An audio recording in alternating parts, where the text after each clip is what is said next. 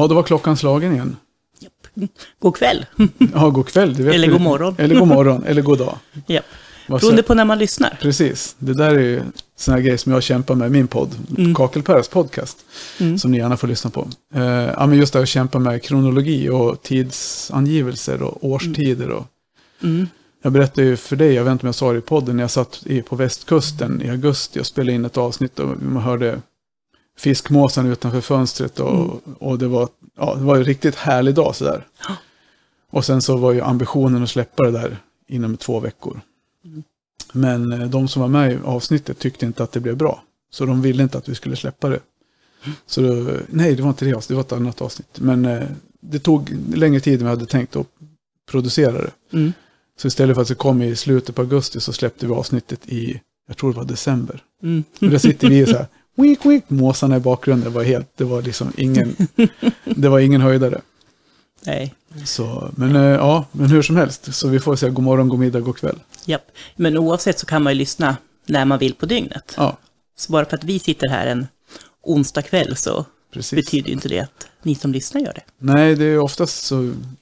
Jag ser ju när jag, när jag publicerar på fredagarna så ser jag att lördag söndag är ganska populärt Mm.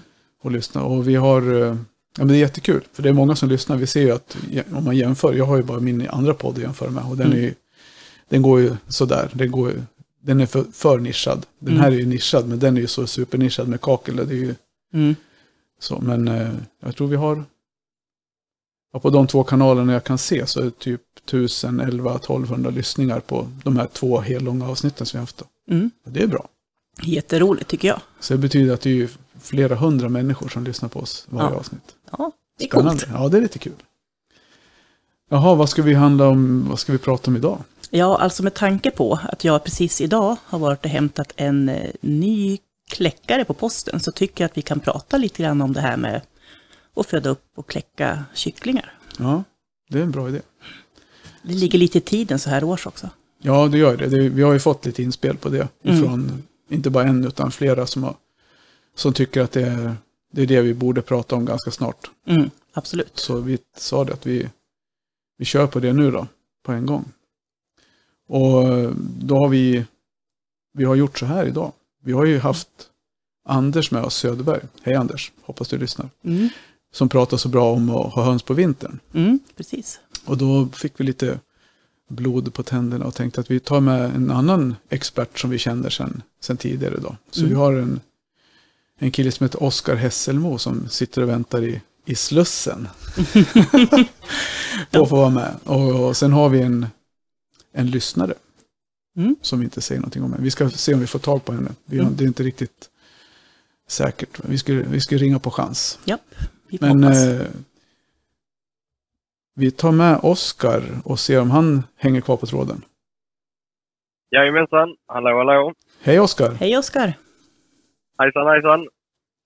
Jaha, vem, eh, nu sa jag ditt namn Oskar Hesselmo, men för de som lyssnar på det här som inte känner till dig, vem, vem är du? Ja, jag heter Oskar Hesselmo och eh, bor nästan mitt i Skåne.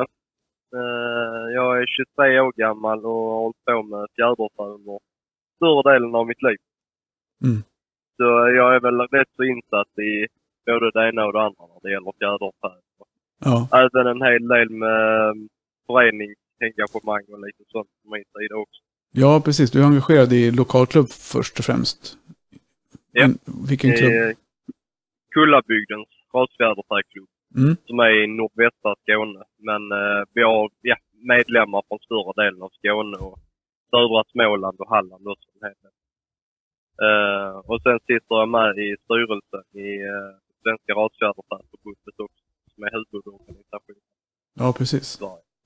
Men du sa att du är 23 år och, jag menar, med tanke på det jag känner till om dig, Orpington-mannen liksom, number one. Ja, Eller? Mm. Hur, jo, eh, det hur, hur, brukar bör, man bli kallad. hur började ditt intresse för höns? Eh, att jag har väl alltid varit intresserad av djur eh, sedan jag var väldigt liten. Eh, och jag är uppfödd på mjölkgård. Så att eh, det började väl med att jag var intresserad och gjorde antydningar till att jag ville ha några egna djur att ta hand. Mm. Så när jag var fyra år gammal så fick jag en eh, grupp Orpington av eh, min morfar. Mm. Eh, och sen efter det så har det utökats successivt. Och det var väl en 12-13 år sedan som det började öka väldigt mycket. Så att säga. Ja. Eh, med att börja kläcka fram egna kycklingar det här för utställning. Vem, är som, Alltså. vem är det som har lärt dig allt om höns då? Eh, ja, självklart är det andra folk i föreningarna som jag började bli aktiv i väldigt tidigt. Men eh, jag skulle väl säga att jag är rätt mycket självlärd också. Mm. Man lär sig av sina misstag. Eh, och det är väl de, den bästa lärdomen man kan få. Ja. ja, för jag kommer ihåg, vi, har ju, vi satt och pratade om det i något avsnitt tidigare, att vi har ju hållit på med våra semanihöns i sedan 2014. Ja. Eh, Kläckte vi fram den första. Och då lärde vi, vi träffade väl er redan då i början där, 14-15. Jajamän. Då var ni inte så stora. Hur gamla var hur, se vad blir det? Det är sju, åtta, det är, vad blir det? Du Åtta år sedan. Åtta år sedan, ja. Då, var, då var det knappt torr bakom öronen. Nej. så var det. Men eh, ja, så är det. Åren går fort. Ja, det gör de verkligen. Så, men vad gör du annars än när du kläcker kycklingar och Orpington? Eh, jag är snickare annars. Vi håller på med väldigt mycket inom eh, byggnation och ja, i princip allt Mm, inom byggnation okej. på en mindre firma. Ja, du, du är anställd, så du har, du har inte eget företag än. Ja, jag har det också som jag försöker hinna med Mm, så mycket som möjligt sidan om. Men eh, huvudsaken är ju där jag är. Så, eh, så det brukar bli fulla dagar. det blir det. Ja. sagt, iväg, iväg till jobbet och sen så när man kommer hem så är det bara att fortsätta med djuren. ja. Men Du sa också att du sitter med i Rasfjäderfäförbundet. Hur länge har du gjort det då? Eh, ja, det har ju varit lite nu med inställda möte, eller årsmöte och sånt. Mm, Så att det var väl i augusti i förfjol som det äntligen blev en stämma. Mm. ja, precis. Så, eh, Men vad gör... är lite Var, mer än ett och ett halvt år. ja. Men om du skulle, som är, då sitter du med i, i styrelsen i ras, Svenska Rasfjäderfäförbundet. Om du säger några ord om det nu när du ändå har det på tråden. Ja, eh, Svenska Rasfjäderfäförbundet med förkortning SRF är huvudorganisationen där alla, eller de flesta eh, klubbar i Sverige är inkopplade till. Eh, och vi, eh, ja, vi är till för Sveriges rasfjäderfä-entusiaster. Mm, Eh, folk som är intresserade av att avla efter en standard som vi då har, skandinavisk rasfjäderfästandard. Eh, för att kunna bevara de raserna som är skapade. Så att det är bevara rasen och kunna ha trevligt ihop och delta på utställningar tillsammans. Visa upp varandras djur eh, och få dem bedömda av kunniga domare som vi både har i Sverige och som vi tar in från utländska. Vad Så skulle du att säga? det... Vad sa du? Nej, nej, fortsätt. Ja, nej, så att det, det är det stora hela att hålla på med just rasavel. Mm. Men vad skulle du säga är största fördelen om man, om man är hönsmänniska och vara med i, ja, men i förbundet eller i lokalklubben? För det funkar så att man kan ju välja om man är med bara i en lokalklubb eller gå med i, i förbundet och ansluter sig till en lokalklubb. Vad skulle du säga liksom som eh, höns, vanlig hönsmänniska så att säga, som inte har några stora ambitioner att bli ja, någon ras. Ja, men Ja, ja. vad skulle du säga till dem? Nej, den största fördelen är väl eh, att kunna hamna i en lokalklubb med stort engagemang. Att man eh, kan få hjälp och tips och råd med sånt man undrar över. Och även kunna träffa väldigt mycket trevligt folk. Och eh, ja, ha ett trevligt umgänge med dem. Som då eh, rör sin eh, hobby. Liksom. Mm. Eh, sen just SRF. Eh, där kanske inte jättemycket med möte och träffar och sånt. Utan vi har vårt stora där det är nationalen. Vår största svenska utställning som Mm. är i oktober månad kommer den bli Mm. fram, eh, framöver här. Och sen så är det att vi delar ut eh, fyra nummer av vår tidskrift. Mm. Som rör rasen och måret Mm. Eh, och sen även våra ID-ringar som vi säljer i webbshoppen på hemsidan. Mm. Eh, och dessa ringarna krävs för att man ska kunna ställa ut men är även en väldigt bra eh, ja, individmärkning Ja, och precis. kunna hålla man har. Ja, Mm. Ja men det, det, ja, precis. Det är ju så. Det är ungefär som den här podden. Den hade ju inte kommit till om inte jag hade engagerat mig i min lokalklubb. Nej, och jag är ju relativt ny. Jag har ju hållit på i fyra och ett halvt år eller något sånt där. Och det var sen jag började, gick med i Rasfjäderfäförbundet och, och framförallt lokalklubben så känner jag att jag har ju lärt mig massor utav de, alltså mina kompisar numera i, i föreningen. Mm. Så jag håller med dig, Oskar, där att man får träffa massa trevliga människor, man kan hjälpa varandra och Mm. ja. Ja. Mm, trevlig samvaro faktiskt. Ja, sen tycker jag, det jag upplever som, ja, man har hållit, ja, vi har ju hållit på med både lite häst, hästuppfödning och, och hundavel och hundutställningar och så, så upplever jag ändå att det är en, en otroligt skön atmosfär i, i Rasfjäderfäförbundet på utställningarna och träffarna och det, att det är en, alltså, otroligt mycket hjälpsamma människor jag nästan aldrig upplevt i hela mitt liv. Vad tycker du om det Oskar? Eller din uppfattning också? Jo, absolut. Det är som sagt, det var ju så jag blev indragen i det. Eh, och det är därför jag har valt att engagera mig så mycket i det också. Mm. Eh, för jag tycker det är, det är väldigt trevliga människor. Ja, Även om det inte är så ofta man väl träffas just så här många och på just de här stora eventen så är det verkligen en höjdpunkt varje år. ja. Mm. Du, jag tänkte vi ska prova ringa den andra, ja, den damen som vi ska bjuda in. Mm. Eh, så om vi, Testa. vi provar och ringer och ser. Mm. Det blir spännande.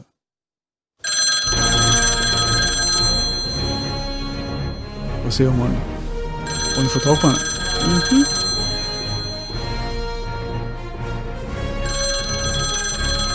Undrar om hon svarar.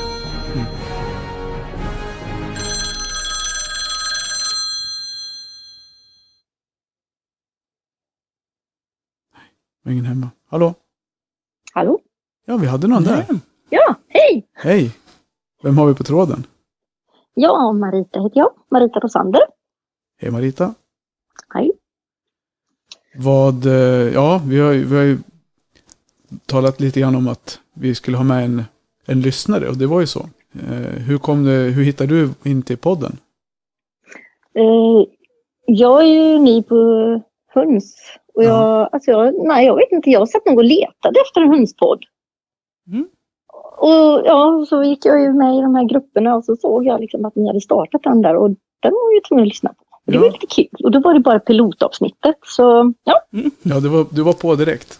ja jag var på direkt ja. Men du sa Marita sa du och vad, vem är du då? Vad, vad håller du på med? Eh, Jag, jag heter Marita, jag är designer. Har ett designföretag, jag loggor och sånt. Främst för kennlar. Okej, ja. Ja, och jag är hunduppfödare. Sedan 2007 har jag fött upp Chinese Crested. Eh, ja, och ställt ut en hel del på utomlands, mycket. Framförallt tycker vi är väldigt kul att sticka iväg och, ja, och gjort framgång där. Ja, vad roligt. Ja, och sen hade min pappa kalkoner för många år sedan. Mm. Eh, och så hade vi bestämt att vi skulle ta tag i det. Så i våras tog jag kontakt med min, en av mina första valpköpare faktiskt. Som har kalkoner. Och vi köpte kalkoner av henne. Mm. Nu ligger de i frysen. Nu ligger vi, ja, det brukar ju bli som med kalkoner, det är mycket kött på dem. Ja, Ja. men hon hade ju även hönor då, som var fantastiskt fina, Ja. tyckte jag. Mm. Så nu har jag följt med hönor och kycklingar. Mm. Spännande. Va, vad har du för höns då? Eh, Wyandotte har jag. Det har jag med. Ja, de är så Helt fina. rätt. Ja, de är så fina. Ja, de är så fina. Och tupparna är jättefina också, trevliga. Ja. Och faveroller har jag. Mm. Och så kände jag ju liksom, oh, men gud, jag måste ju, de är ju unga så de har precis börjat värpa. Och så fick jag lite tuppar som vi skulle slakta då. Ja. Vilket jag också har gjort då. Eh, och sen så ville jag ha kycklingar. För de hade ju små svarta ayam simani då Mm. hemma. Mm. Och min, min, eller mitt barnbarn blir ju så förtjust i dem så tänkte jag, ah, men vi tar några sådana. Och så några mm, maraner, kopparmaraner. Mm. Och så köpte jag ägg på Silverudd. Mm. Då.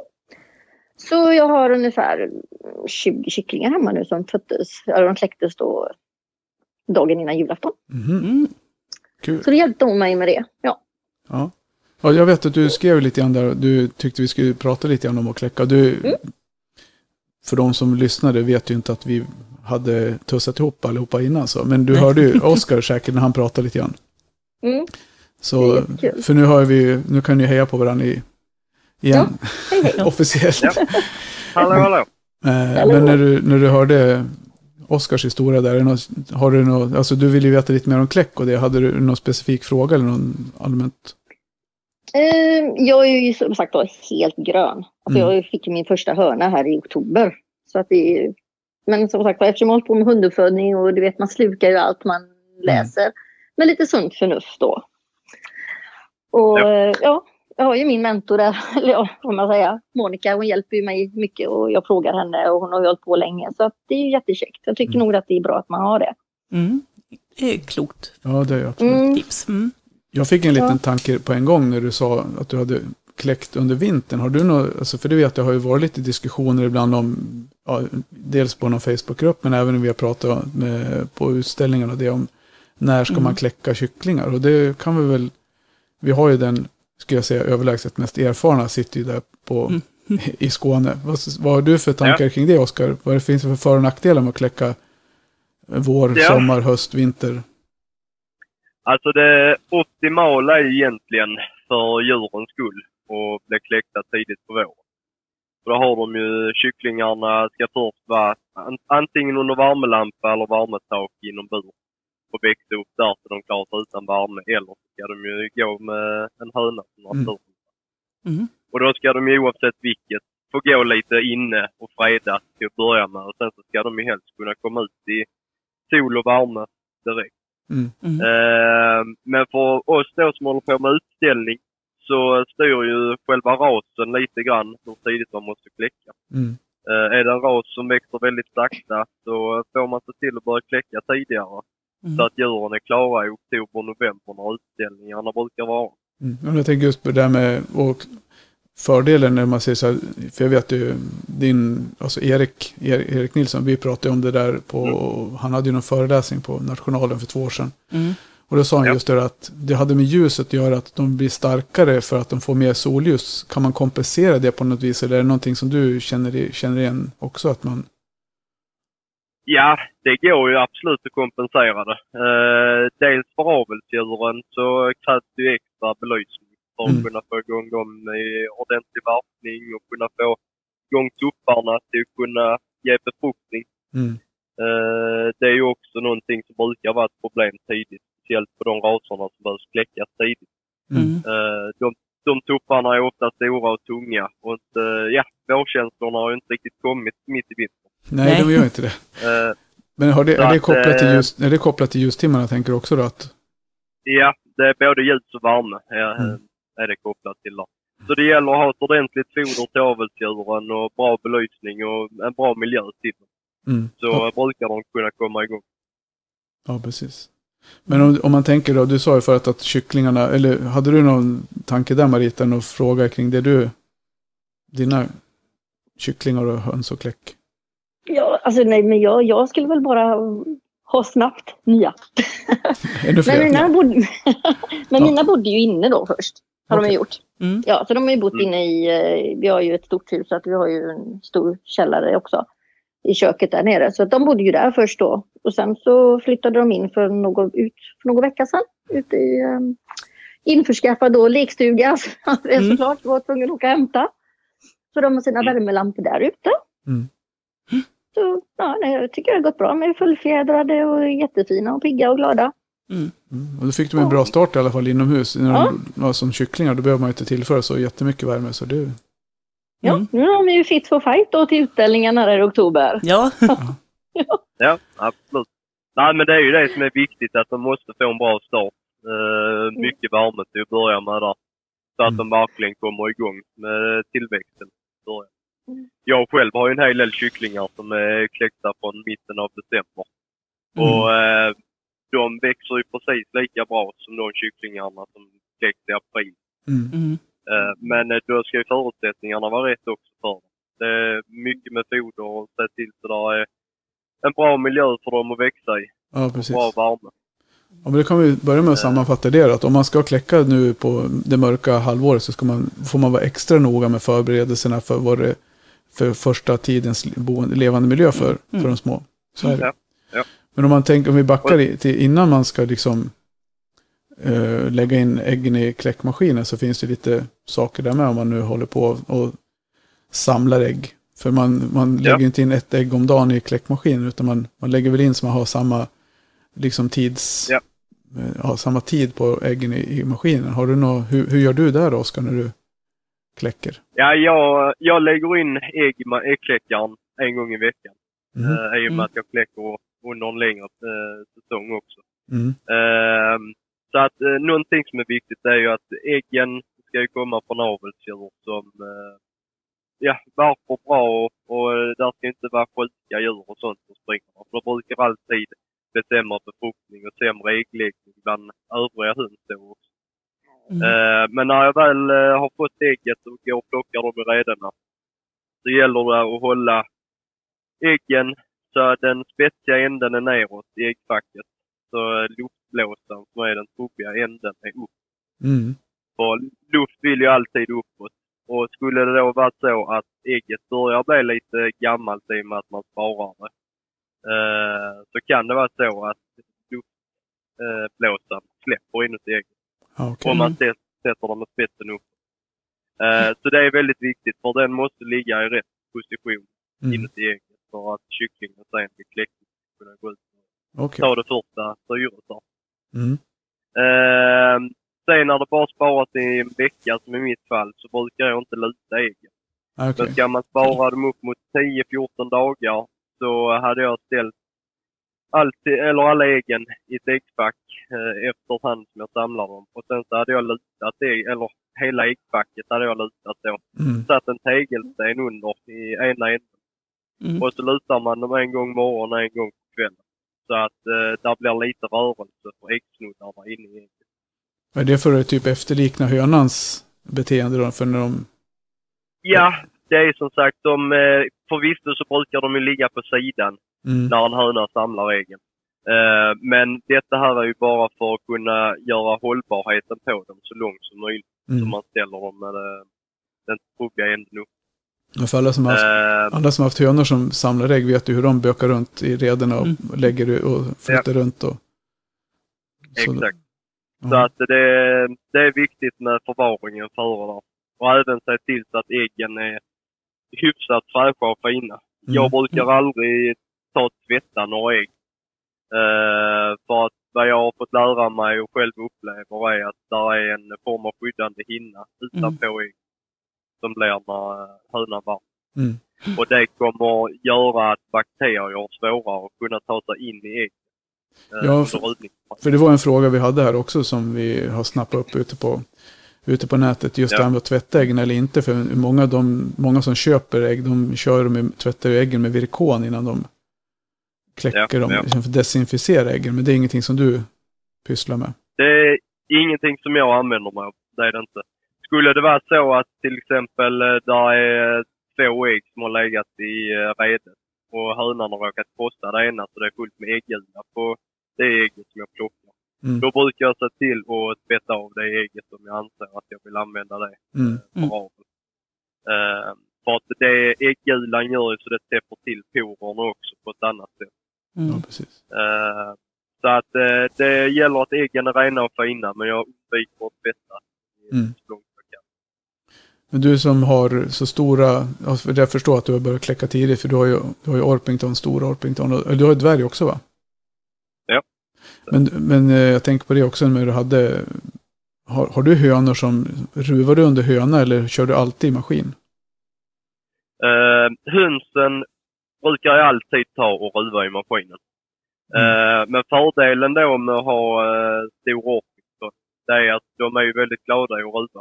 Okej. Så att Mm. redan nu har jag ju haft en flock som eh, har velat ruva. De var en 10, 15, 20 ägg vissa av dem. Sen Mm. vill de ruva. Mm. Eh, det kan jag ju lätt avbryta nu i början på säsongen när jag vill ha så mycket ägg som möjligt på avelsdjur.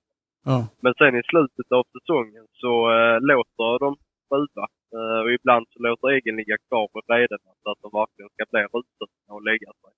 För då använder jag dem till att ruva fram eh, ankornas ägg istället. Mm. Ja, okej. Eh, så där blir älling. Mm. Ja, det är smart. Mm. Hänger du med, Ja, Mar- hänger du med eh, Marita? Är det ungefär som du, med, känner du igen dig någonting på hur, du, hur det gick Jag till för dig? Ja, du lyssnar. Ja, men du, du, Jag lyssnar och lär. ja, precis. Sitter och antecknar. Ja, men precis. Men eh, får du blodad tand lite grann och kläcka mer under våren, eller?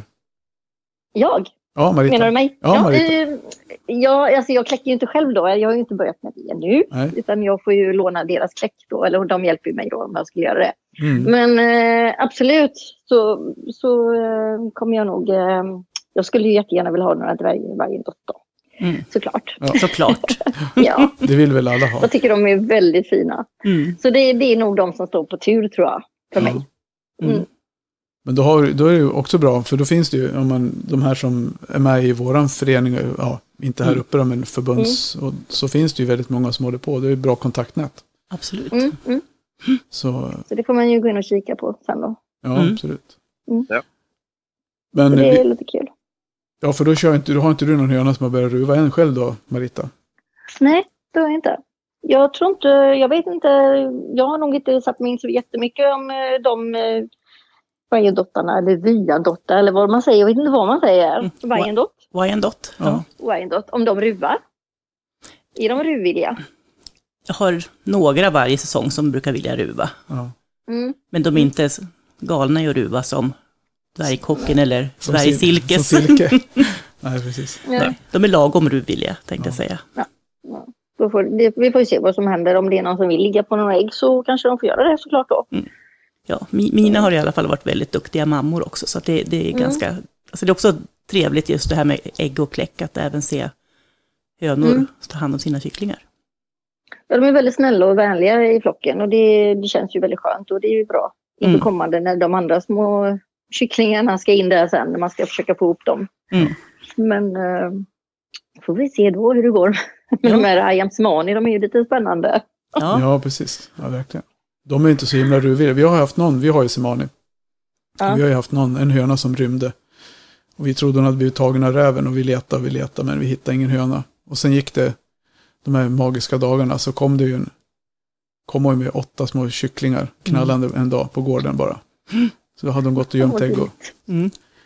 så det är faktiskt häftigt. Det, det tycker jag är himla häftigt. Och det, jag tänker på det också. Jag hade en, har en fråga här också om det med höna eller maskin jag skriver. Och det är ju, var ju lite grann, eh, frågade dig Oskar om du, hur du gör om det. Så här, men ser du några fördelar med det ena eller det andra? Om man tittar på liksom, kycklingarnas överlevnadsgrad eller om man tittar på hur mycket pr- procent kläck man får eller har du någon Ja. erfarenhet av det, vad som Eh, funkar bäst? Jag skulle väl uppleva för eh, kycklingens egna bästa välmående så är det väl kanske att ha en höna. Ja, I alla fall i naturen.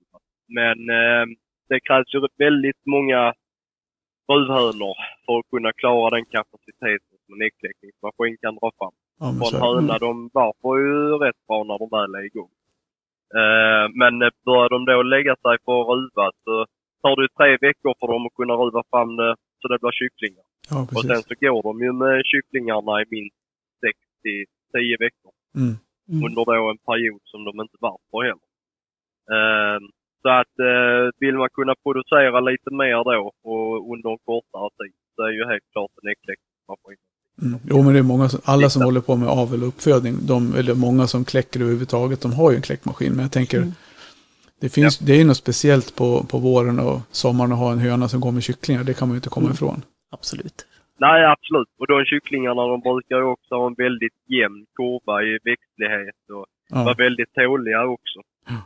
Eh, det är liksom, skulle då en kyckling komma bort från hönan ett tag så är det inte så att den lägger sig ner och väntar på att det ska komma värme till som Nej. kycklingar under värmelampa gör. Mm. Utan då är det ju full aktivitet på att hitta tillbaka till flocken igen. mm, Så att är helt klart, det blir ju andra instinkter mm. som de eh, lär sig. då. Mm. En annan sak som jag tänker på där, det är ju det här med när man ser frågor på, ja, vi säger Facebook för det är nästan där alla frågor kommer. Mm.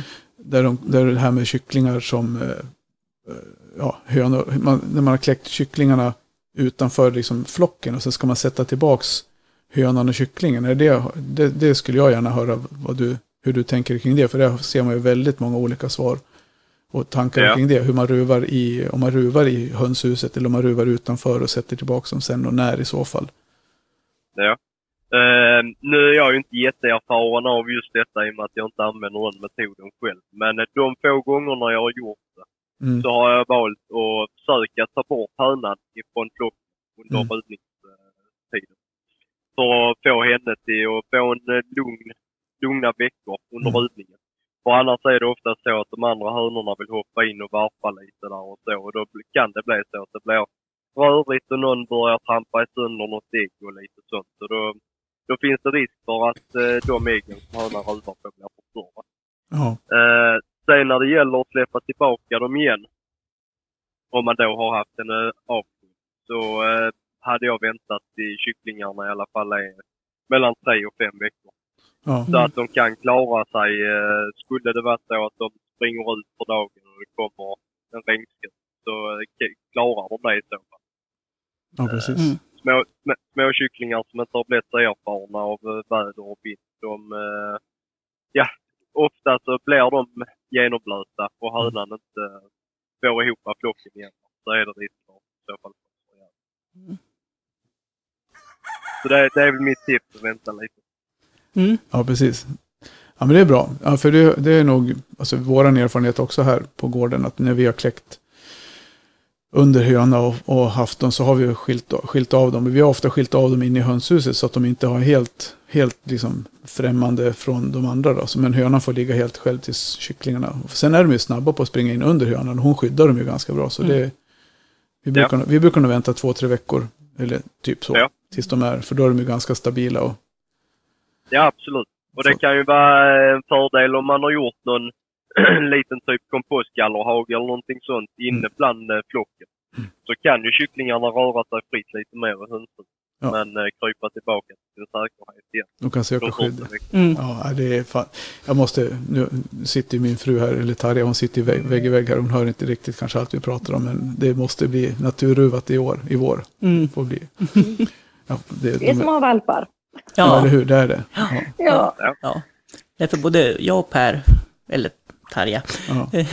föder ju också upp hundar. Ja. ja. Så det, ja, man vet det. Vi har ju haft några kullar, två kullar, så det, är- det är ju fantastiskt mysigt. Så här. Mm. Men man ser ju likheterna. Det är ju så väl med de flesta djuren. Man släpper ju inte bara ihop dem hur som helst och man ser ju till att skydda de små liksom. Mm. Vara så naturligt som möjligt där. Ja. Jo, Mm. precis. Det är där det sunda förnuftet kommer in lite grann också. Mm. Mm. Ja, det är det. Ja, sen hade jag, jag tänkte på en annan sak det där, för nu är det ju också, för, för oss då ser jag, vi som, som väntar på att det ska bli utställningar igen, vi har ju, vi har ju inte, vi har ju precis satt ihop våra avelsgrupper, för våra raser växer ju lite snabbare, de är inte så stora. Så vi, vi har inte börjat samla riktigt än men, men eh, vi har inget, vi, du, Oskar och vi som håller på som kläcker på årets, eller man säger Mm. fjolårets djur. Vi har ju inte riktigt det Ja. problemet. Eh, men det var en som tog upp en fråga på, på Facebook just om det här med ruggning och samla ägg. Eh, därför att har man djur som är ett år gamla eller Mm. två år så den här tiden på året så ruggar de ju ganska ofta. Ja, så ja. det är väl kanske också en naturlig förklaring till varför man oftast kläcker på våren. Därför att då är ju hönsen, då har de ju ruggat, man har fått nya fjädrar, de har ny energi. Så Ja. samla ägg, eller vad säger du? Jag, jag tycker personligen samla ägg den här tiden på året på djur som ruggar, det blir nästan ingen bra kvalitet på ägg eller befruktning eller, eller vad tror du? Nej, det är som sagt, eh, och ruggar de i, eh, alltså efter nyår, då är det någonting som är lite konstigt oftast. Mm. Eh, Det mest normala är att de tar och ruggar på hösten. Mm. Mm. Så att de väl har fått tillbaka alla fjädrar och sånt igen och kan lägga energi på att hålla värmen under vintern. Eh, Men eh, spara ägg eller använda djur i eh, avel som är under ruggning, de brukar för det första inte varpa. Och är det så att de skulle varpa någonting så är det ofta skinnägg eller att de inte är befruktade. Mm. Så att det, det är som sagt, djuren ska vara fit for fight för att vara med i avelsgruppen när de väl ska producera något. Mm. Ja, men precis. Det kan jag ju se. Jag har ju kläckt mina ägg hemma. Eller jag har kläckt, jag har inte kläckt, alltså kläckt i skål. Ja, precis. Bara för att kolla just det här om de som man undrar om de är befruktade äggen. Och det ser ju ut Mm. som jag har ett sån här, som man kallar bullseye i, i ögonen. Eller Mm. inte i ögonen, i äggen. Mm. Ja. Så det är lite kul faktiskt. Det, så man är väl lite, lite steg på väg där att mm, snart kanske man själv kommer att...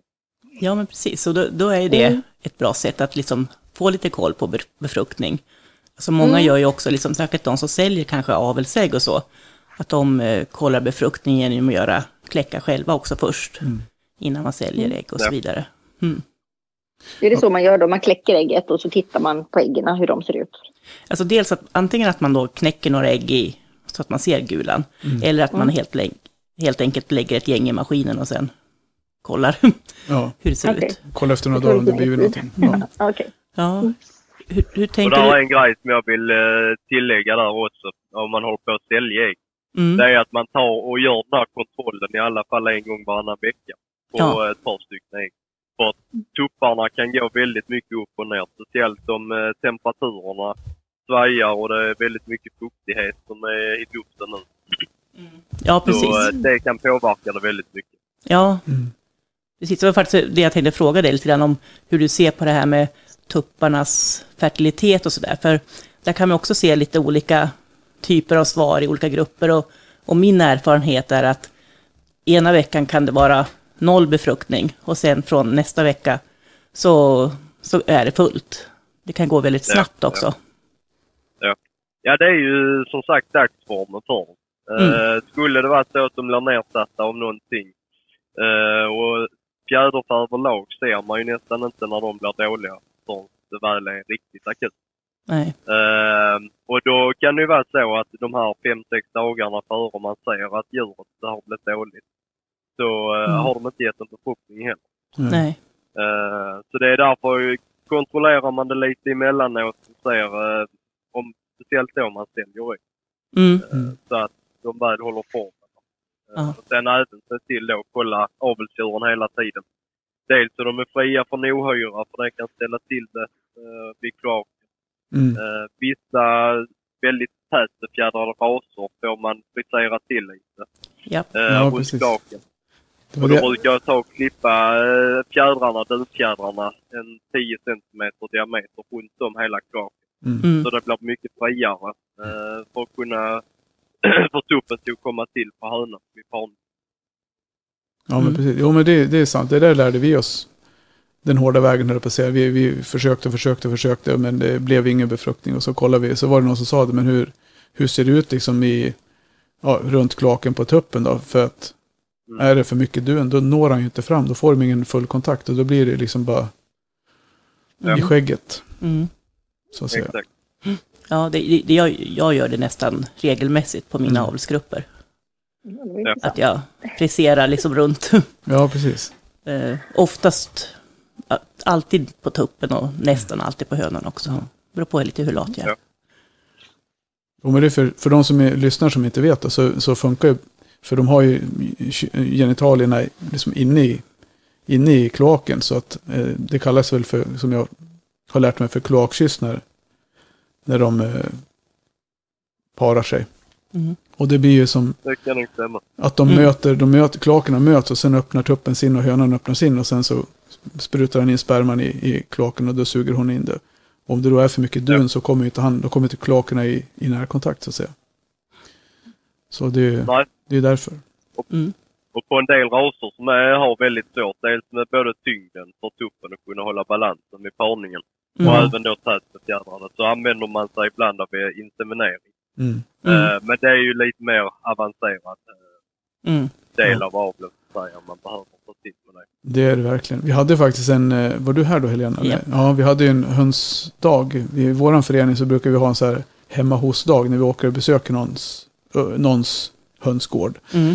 Och då hade vi det här och då var ju Sandra Andersson med, henne kände igen Oskar. Jajamän. Så hon var ju med hit, visst var det väl här? Nej, det var på, Nej, Det vi var hade på haft hans- utställning ja, vi hade eller haft utställning, marknad. Så var det, det var Mm. nog eh, inne på, ja jag hade för Mm. mig att det var här, men strunt samma. Ja, nej, det var där. Ja. jag vet. Då visar hon hur hon liksom gör för att, när hon ska mjölka tuppen. Mm. Och Ja. då, det var, det var jävligt intressant. Mm. Och då slog det mig också då idag när jag läste någonting om någon som pratade om arga tuppar på Facebook. Att eh, det är därför man inte ska klappa en tupp på ryggen. Därför att det är ju det som hon gjorde när hon hetsade, äggade upp tuppen, om man säger så att han skulle bli parningsvillig, då strök han över ryggen och klämde ner mot, mot rumpan liksom. Ja. Mm. Så, Ja, ja.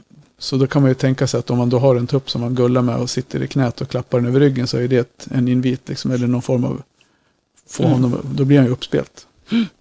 ja, exakt. Så insemination, hon hade väl gjort det några gånger. Hon, Mm. Hon, gör ju, hon, hon är ju duktig på det mesta med höns. Så. Ja. Ja, det är ju själv, självklart ett fungerande system.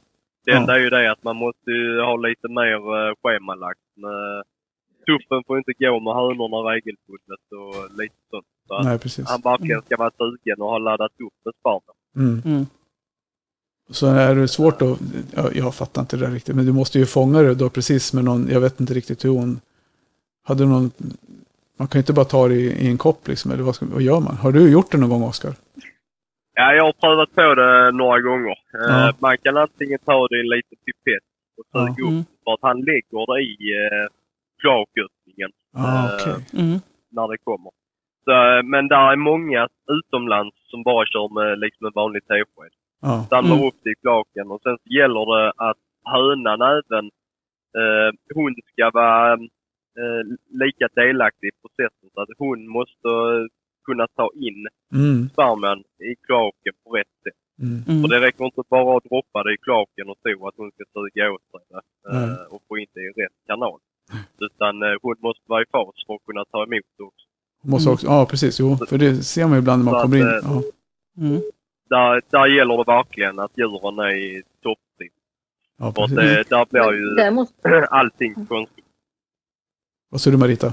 får jag fråga, eh, när man, eh, en höna då när hon är, börjar liksom visa att hon är villig, då, då brukar hon ju huka sig väl? Typ. Ja. Ja. Visa, ja.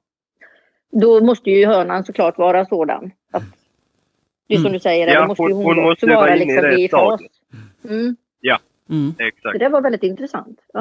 Ja. Mm. Ja, Ja, det för, för det kan man ju se också när man alltså, kommer in i hönshuset. Ibland, om bara man kommer nära en höna så lägger de sig. Ja. Eller någon gång när jag har klappat på någon höna upp när den suttit på pinnen så också hukar de sig och liksom viker ut fjädrarna. Så att då är de ju liksom också redo. Då är de i läge. Ja, Ja. precis.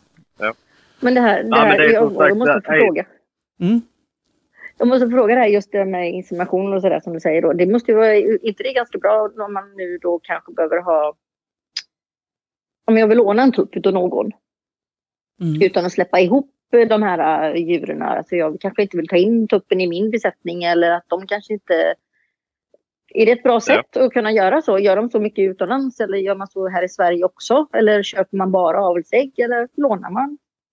Kan man... Nej, det, Inseminera. alltså det här med, att- det här med att låna avelsdjur, eh, det är självklart en, eh, en bit som hade funkat inom aveln. Eh, och då kunna ta och inseminera. Men eh, där brukar ju alltid vara ett överskott av tuppar. Ja, Så folk brukar aldrig ha problem med att hitta en avelstupp och då köra den naturliga, lite mer lata varianten. Låta han sköta allting själv. Eh, Mm. Eh, sen om det kan vara på grund av sjukdomar eller någonting sånt som eh, antingen ens egna djur har eller det inköpta djuret har. Eh, så man måste hålla dem av- åtskilda. Då Mm. får man, kan man ju använda av denna lösningen i så fall med inseminering. Så länge sjukdomen inte sprids vidare i sperman i så fall. Mm. Mm. Mm. Men det, Alltså jag menar ju inte att mina djur är sjuka men alltså jag tänker ju liksom, Nej, nej. vill ju ha stängda flockar liksom, att man inte tar in Absolut. nytt. Ja, precis. Ja, ja, ja. Ja. Men det finns ju absolut en poäng i det. Men, det är, ju- och det är, ju- men jag tror efter att jag såg Sandra, när hon visade oss hur hon gör, så jag vet, alltså det är ju inte världens enklaste apparat att få det att funka. Det skulle jag inte säga. Nej. Eller vad säger du Oskar? Nej, det är det inte. Eh, Jag själv skulle väl inte vilja påstå att jag lyckades jättebra. För eh, den höna jag höll på med då, eh, hon ville inte riktigt, hon var inte villig att ta emot sperman så som jag hade hoppats. Nej. Och sen, det är som sagt, det är ju, tar lite tid och är mer jobb. Och har man då annat man måste, måste prioritera så, så Mm. brukar man ju låta tupparna försöka sköta det själv. Ja, Och är det så att man har ett par tuppar som inte klarar att sköta flocken och inte ger någon befruktning så eh, har jag alltid reservtuppar. Mm, Så jag ja. har i princip dubbla uppsättning med tuppar så jag kan ta och skifta in Mm. nästa tupp på tur in i den flocken. Ja, det är ju inget Mm. problem med tuppar som sagt. Det är ju, det, tyvärr är det så. Och det är ju, En annan sak, det här med uppfödning, när vi pratar om att kläcka och föda upp, så är det väl liksom någon, det första man lärde sig nästan när vi kom in på, när vi var, kom med i förbundet och började prata lite grann med folk. Det är ganska, vad ska jag säga, en ganska rå, eller inte rå, det är fel uttryck, men det är en ganska ska jag säga, krass stäm, inställning till det här. Att det är som den, upp, jag fick lära mig att den uppfödaren med skarpaste yxan är den som blir, det går bäst för, som inte, våg, som inte är rädd för att liksom gallra bland djuren. Mm. Men, Ja. men eh, sen, ja, för tuppar blir det ett överskott på. Mm. Och då väljer man om man vill äta eller inte då. Mm. Ja, ja absolut. Och sen är det ju som sagt, vi håller ju på med ras, alltså raser hela tiden. Mm. Eh, man kan ju korsa dem om man vill det men håller man på med ras så eh, är det ju ett mål att försöka följa en stam. ja, Det är ju någon som har skapat rasen en gång i tiden. Och eh, det är ju det man vill eftersträva och efterlikna Mm. med de djur man har i så fall. Ja, absolut. Mm. Ja, det, det kommer vi prata mer om. Det, och vi kommer ju köra, vi kommer prata även om de andra, alltså typ som lant, lantrasen också då, som Mm. där man, Ja. ja. man, det, är ju samma, det är ju egentligen samma princip när du kläcker kycklingar. Det är ju ingen skillnad vad det är för, vad det är för ras eller inte då. Men, eh, men som du säger, vi som håller på med, med rasuppfödning och rasavel, det är ju för att bevara och, och kanske även utveckla rasen till ett, ja, man börjar, börjar på ett hörn med sin idé och så får man se vad det blir, hur, hur det liksom Exakt. Mm. så det är ju, alltså varför vi håller på med upp, bara så här spontant med, med, med uppfödning och avel, det är ju för att det är så himla kul att, testa sen mot standarden och med domare och, och Mm. vi, nu blir det ju två gånger per år för vår del, för vi har ju vår lokala utställning i Västerås och sen åker vi när det blir av då till nationalen. Mm. Så det kan jag rek- varmt rekommendera dig Marita, att om du känner dig minsta lilla intresserad av det så har de ju utan, vad blir det, strax söder om Göteborg, vad, vad heter de? Är det Knallebygden det var? Mm. Bollebygd eller? Ja, Oskar, Ja, du, ja men jag tänkte på Där är där. både Knallebygden och Falkenberg också. Ja men precis, men Knallebygden ligger vid, de har ju det sin i Borås, tror jag va? Nej, inte Borås, vad heter det? Nej, Ja, det det- heter inte alls. Nej, nej. Ja. Jag var inne och hämtade våra burar hos dem. ja, men det var i krokarna, jag kommer inte ihåg faktiskt. Stö- söder om Göteborg. Strunt samma. Mm. Eh, så så det, det kan jag varmt rekommendera att åka och titta åtminstone på en, som en lokalutställning först och främst. Och sen Mm. Eh, ta det till nationalen och se. För det är ju himla, himla kul. Alltså det är tusen djur cirkus som s- Ja. ställs ut. Och som sagt var, många trevliga... mina, Ja. jag får se hur mina ser ut enligt rasstandarden först innan jag eh, knatar dit. Ja, men, men det som också är rätt fantastiskt, som jag märkte, jag var också väldigt skeptisk till det här. Jag hade väl i och för sig varit på en utställning och tittat innan, men ja, ganska glad i hågen så tog jag ändå två djur med mig. Och så gick det ganska bra. Plus att jag upptäckte då det att dels att domarna är väldigt ska säga, hjälpsamma, de tittar tillsammans med en på djuren, man får lä liksom lära sig om fel och brister utav de som verkligen kan och har läst på rasstandarden också, förutom en själv. Och ehm, ja, även av andra medtävlare, mottävlare. Mm, ja, men. Nej, men så jag tänker att det, det ger väldigt mycket även att vara med, oavsett man vinner eller ej. Man kan få lära sig så otroligt mycket av kunniga människor. Ja, man måste våga prova. Det är som sagt, eh, jag vet första gången jag ställde ut så eh, tog jag med mig, jag tror det var sex djur. Och eh, fyra av dem blev nollade på grund av att de var för unga. Mm. Och eh, sen så såg de andra två stod på 86 eller 87 poäng. ja, det är ju absolut inga höjdarpoäng. det är många, det är många kullar det är sen. Mm. Ja, det är det. Och det är som sagt, det är ju där erfarenheter börjar. Ja, Mm. dels att djuren måste vara tillräckligt gamla och ha utvecklats tillräckligt mycket. Och det hör ju ihop också det här med när man ska börja kläcka. Och hur Mm. man ska få kycklingar i rätt tid. precis. Så att eh, absolut, våga prova att ställa ut och passa då på och ringmarka era djur med SRF. Eh, deras eh, ID-ringar redan nu. För att eh, de ringarna måste träs på ben. Ja, precis. Mm. Mm. Ja, för det är en sån sak som man inte känner till. Det får vi man ju ofta frågan om i de här lokala grupperna som vi har med vår Facebookgrupp. Och så, så Mm. ställer folk frågan så men jag vill gärna ringmärka mina djur. Eh, och eh, hur gör jag? Ja, då har de djur som är fullvuxna redan och det går ju tyvärr inte. Nej. Utan man Okej. måste ju ringmärka dem när de är kycklingar och inte för små. Utan Nej. det är den här gyllene liksom, nu är det Mm. ringningsveckan, sen Det är är det för sent. antingen idag passar det eller fan, igår skulle jag ha gjort det. Ja, precis. Det är lite så. Men, men eh, vi har gjort så på vår lokalutställning faktiskt, att vi har haft en lite, ska säga, mer öppen bedömning, där man har kunnat få komma med lite oringade djur och så, bara för att man Ja. ska kunna få känna på och få en bedömning och kanske bli lite, lite mer lockad. Ja, men vi, Att vara med. vi kallar det för drop-in drop in utställning. Och då får man Mm. betala en liten slant till domaren så får man liksom en, eh, En muntlig en bedömning. muntlig bedömning. Då. Tänk på det här och det här djuret har de här styrkorna och de här svagheterna och så vidare. Och det har, varit med varierande antal på våra utställningar. Men det har ju ändå varit en del som har tyckt det har varit kul. Ja,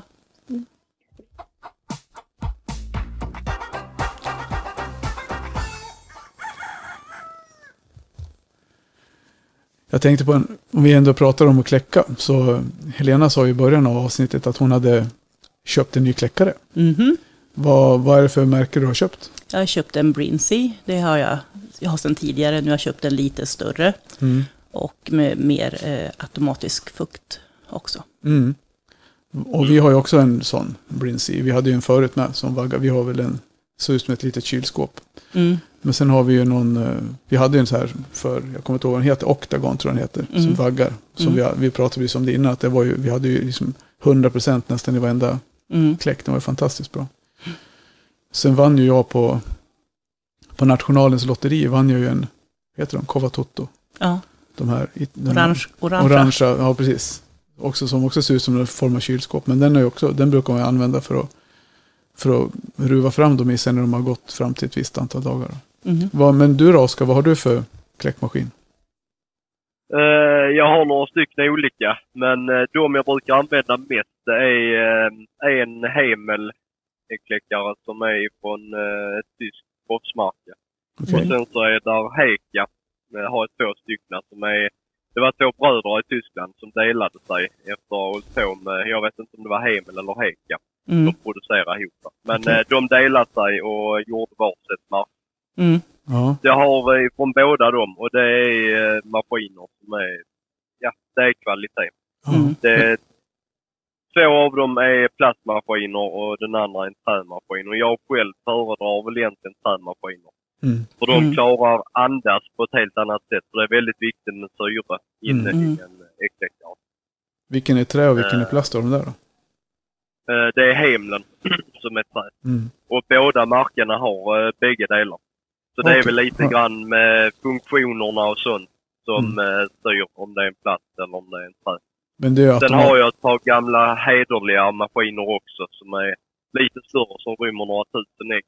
Som eh, bland annat eh, Okej. en Ha- Harald Fors äggkläckare och eh, det danska märket Funky Ja. som också var de stora eh, äggkläckningsmaskinerna som industrierna använde förr i tiden. Mm. Mm. Och de funkar också helt bra. Men det är inte så ofta man behöver dra igång dem. Nej, precis. Nej, vi, har ju Nej. pratat, vi har ju pratat flera gånger om det, jag och Tarja, att vi ska ta, ta husbilen och åka på en liksom, liten roadtrip och hälsa på hönsfolk i Skåne. Det känns, låter som att jag vet, du, du lägger ut mycket bilder på dina byggen och dina hönsgårdar och det, så det känns som att vi borde komma ner till dig i vår och, kika. Absolut, ni är välkomna. Men eh, jag tänker på, med, ja, du har automatisk vändning på de där antar jag, eller? För du går inte och vänder för hand. Nej, det är automatisk vändning på dem. Det är det. Sen eh, när det gäller eh, ankor och gift så eh, är det ibland så att det är bättre eh, vända dem för hand. Okej. Mm. Eh, det är lite mer känsla det här med att kläcka simfåglar Mm. generellt. Mm. Så att det är lite grann med fuktig, styra, kunna styra fuktigheten och även lukta äggen och eh, Mm. hur, hur mycket man vänder dem. För det är, vissa påstår att det inte går att ha dem stående så de lutar. Mm. Eh, Mm. Utan då ska de istället rullas. Och, eh, det gör man tydligen bäst för hand. Så Mm. att det är fortfarande ett stadie ruva simfåglar som jag Mm. inte riktigt behärskar till 100 procent. Men jag prövar på lite olika lösningar och använder lite olika maskiner. Men du har väl, bästa. hur mycket raser har du då? För jag vet ju Orpington har du ju. Och sen har du ju lite kalkoner brukar du ställa ut. Men vad Ja, har du? eh, för tillfället så har jag bara Orpington i stora i två färger och Sverige i en färg. Mm. Sen så har jag en eh, lite ovanligare eh, ankras som eh, också heter Orpington i Mhm. färgen gul. Ja, just det. Och sen så har jag Toulouse-gäss också. Okej. Fransk Ja. Mm. Så det är det enda jag har just nu. Mm. Eh, men där ska ju kläckas fram rätt mycket av varje variant för att jag ska känna mig nöjd och eh, ja, kunna sortera det jag vill. Men Hur mycket kläcker du då om man ser på en, på en säsong på dina Orpington? Om du vill prata om det. Eh, ja, jag försöker väl kläcka mellan 200 och 300 kycklingar per färg. Mm. Sen så börjar jag ju sortera väldigt tidigt så att redan när de är dagsgamla så ska det börja kollas så att tårna är raka och fina. Mm. Eh, där inte är några synliga defekter och sånt. Som är korsnäbb och lite andra sådana grejer. Mm. Mhm. Och sen så nästa sortering börjar jag vid sex veckors ålder ungefär för att kolla på kammar och sånt. Mm. Och ja, det, det är hela tiden sortering. Ja. Mm. Vad landar det i sen då? Hur många djur som du tar med till utställning och som du tar med till avel kommande år? Vad, vad blir det? Ja, jag brukar ju försöka ha med mig eh, på en utställning i alla fall två, tre tuppar och tre, fyra hönor av Mm. samma variant. Mm. Mm. Så att man får det som en liten grupp. För då tävlar man ju dels om fler priser men även kunna se hur domaren bedömer när de får lite olika individer som ställs mot varandra. Mm. Även om det nu är samma ägare på dem. Det är alltid roligare om det är lite olika ägare. Så att man får lite utmaning där också år för år. Är Men eh, i Sverige så brukar det ju vara att den uppfödaren avlar det och nästa uppfödare avlar någonting annat. mm. Mm. Så att jag brukar försöka ta med mig lite grann så att djuren ställs mot varandra. ja.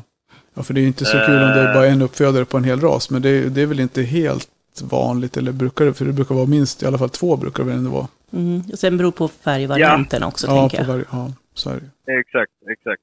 Det är, och sen så en ras med många färgvarianter, då brukar det ju bli fler uppfödare också. Mm. Ja, Sen om det inte är samma färgvariant så, eh, men rasen ställs emot varandra Mm. i alla fall. På dvärg Wyandotte är det ju då så, på min, min Ja. ras. Ja. Ja.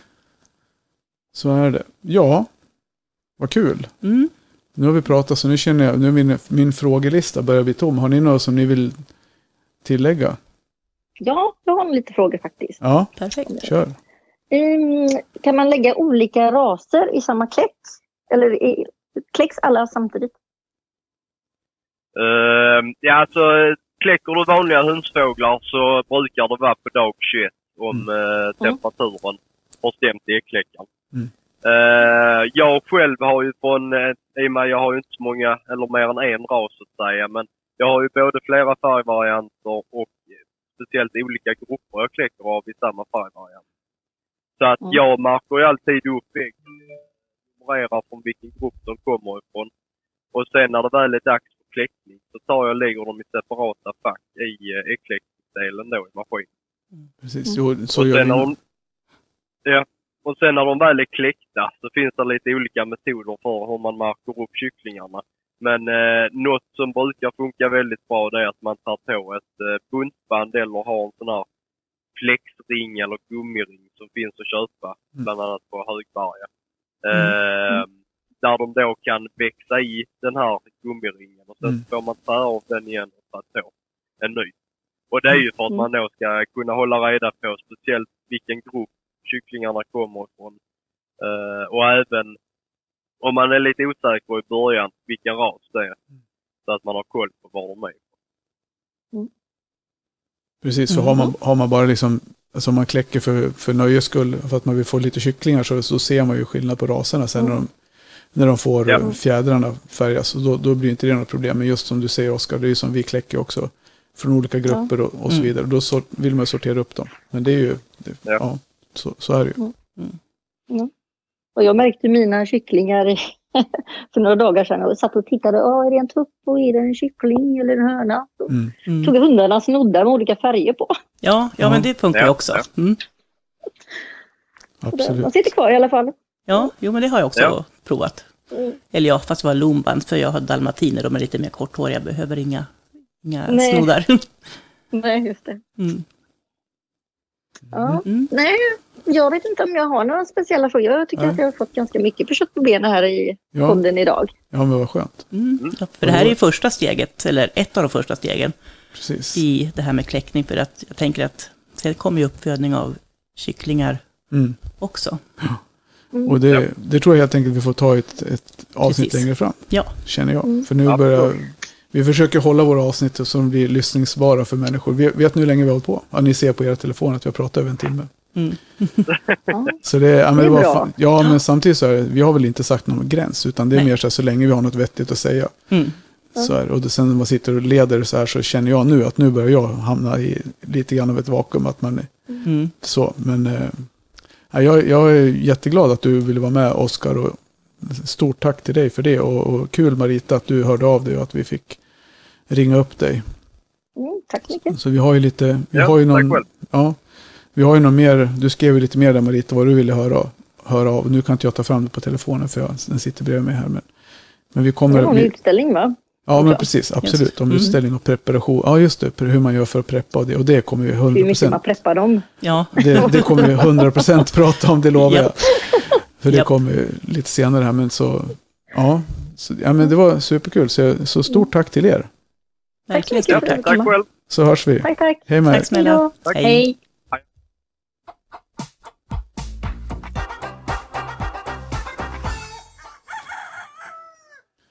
Ja du Helena. Japp, nu- har vi fått lära oss en hel del, Ja, tycker jag.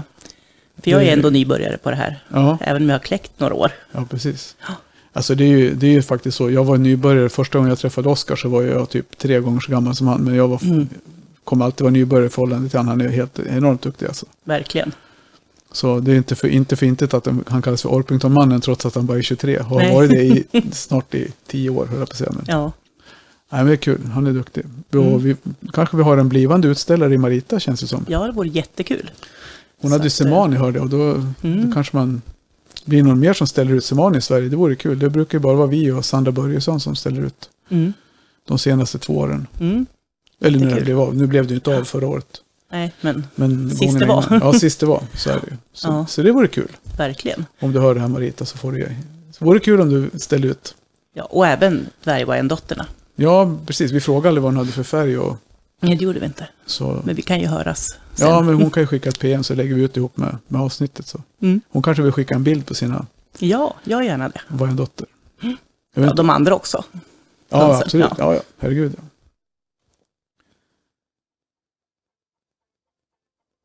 Ja, Mm. varvar vi ner. Det gör vi. Det blev Så, ett långt avsnitt idag, men jag tycker att det här, man kan aldrig prata för mycket om äggkläckning. nej, absolut inte. Och det är, sen är det kul också när man får med de här, den här typen av kompetens. eh, Mm. Och få en väldigt bred bild tycker jag av Oskars hönsliv och hans kunskap. Så det var, det var himla intressant. Mm. Och ja, så nu känner man sig färdig för bingen. Klockan är väl halv nio så det blir ta en kopp te kanske. Ja, Och du får Precis. sladda hemåt på isiga grusvägar. jajamän. Ja. Ska nog ordna sig. Det är mer grusiga isvägar nu. Ja, lite så. Ja, så är det. ja, nej men eh, kul Helena. Ja, Vi är på rull. det är vi. Så att eh, vi hörs igen. Vad ska vi prata om nästa gång? Det har vi inte bestämt. Ja, nej, det kommer jag inte ihåg. Snälla någon. Men, men vi ska sätta oss nu några minuter och förbereda lite frågor till SVA, Sveriges veterinärmedicinska anstalt, som har lovat att vara med. Ja, precis. Det ska bli kul. Det ska bli jättespännande tycker jag. Men eh, det kommer längre fram under våren. Ja, då, vi behöver ha lite framförhållning där med, med frågor och, och planera Precis. in. Så ni som hör det här nu, om ni har några specifika frågor som ni vill att vi ska ta upp med, med SVA. Vi har en lång lista, så det kan ju vara så att vi träffar, ni träffar någon av de frågorna vi har ställt redan. Men vi, vi tar Mm. gärna med, eh, ja, vi tar gärna in er och nämner er och tar med någon mer i, så här i, i podden. Mm, verkligen. Och som vi brukar säga, om ni gillar det ni hör, tala om det för alla andra och dela uh, information om podden, för den här bedriver vi helt ideellt. Mm. Och om ni inte gillar det ni hör eller har synpunkter på innehållet eller vill tillägga något så får ni gärna höra av er till oss. Japp. Stämmer. Så slutet gott, allting gott. Japp, får hoppas det. Vi hörs nästa gång. Det gör vi. Ha det så gott. Hej då! Hej.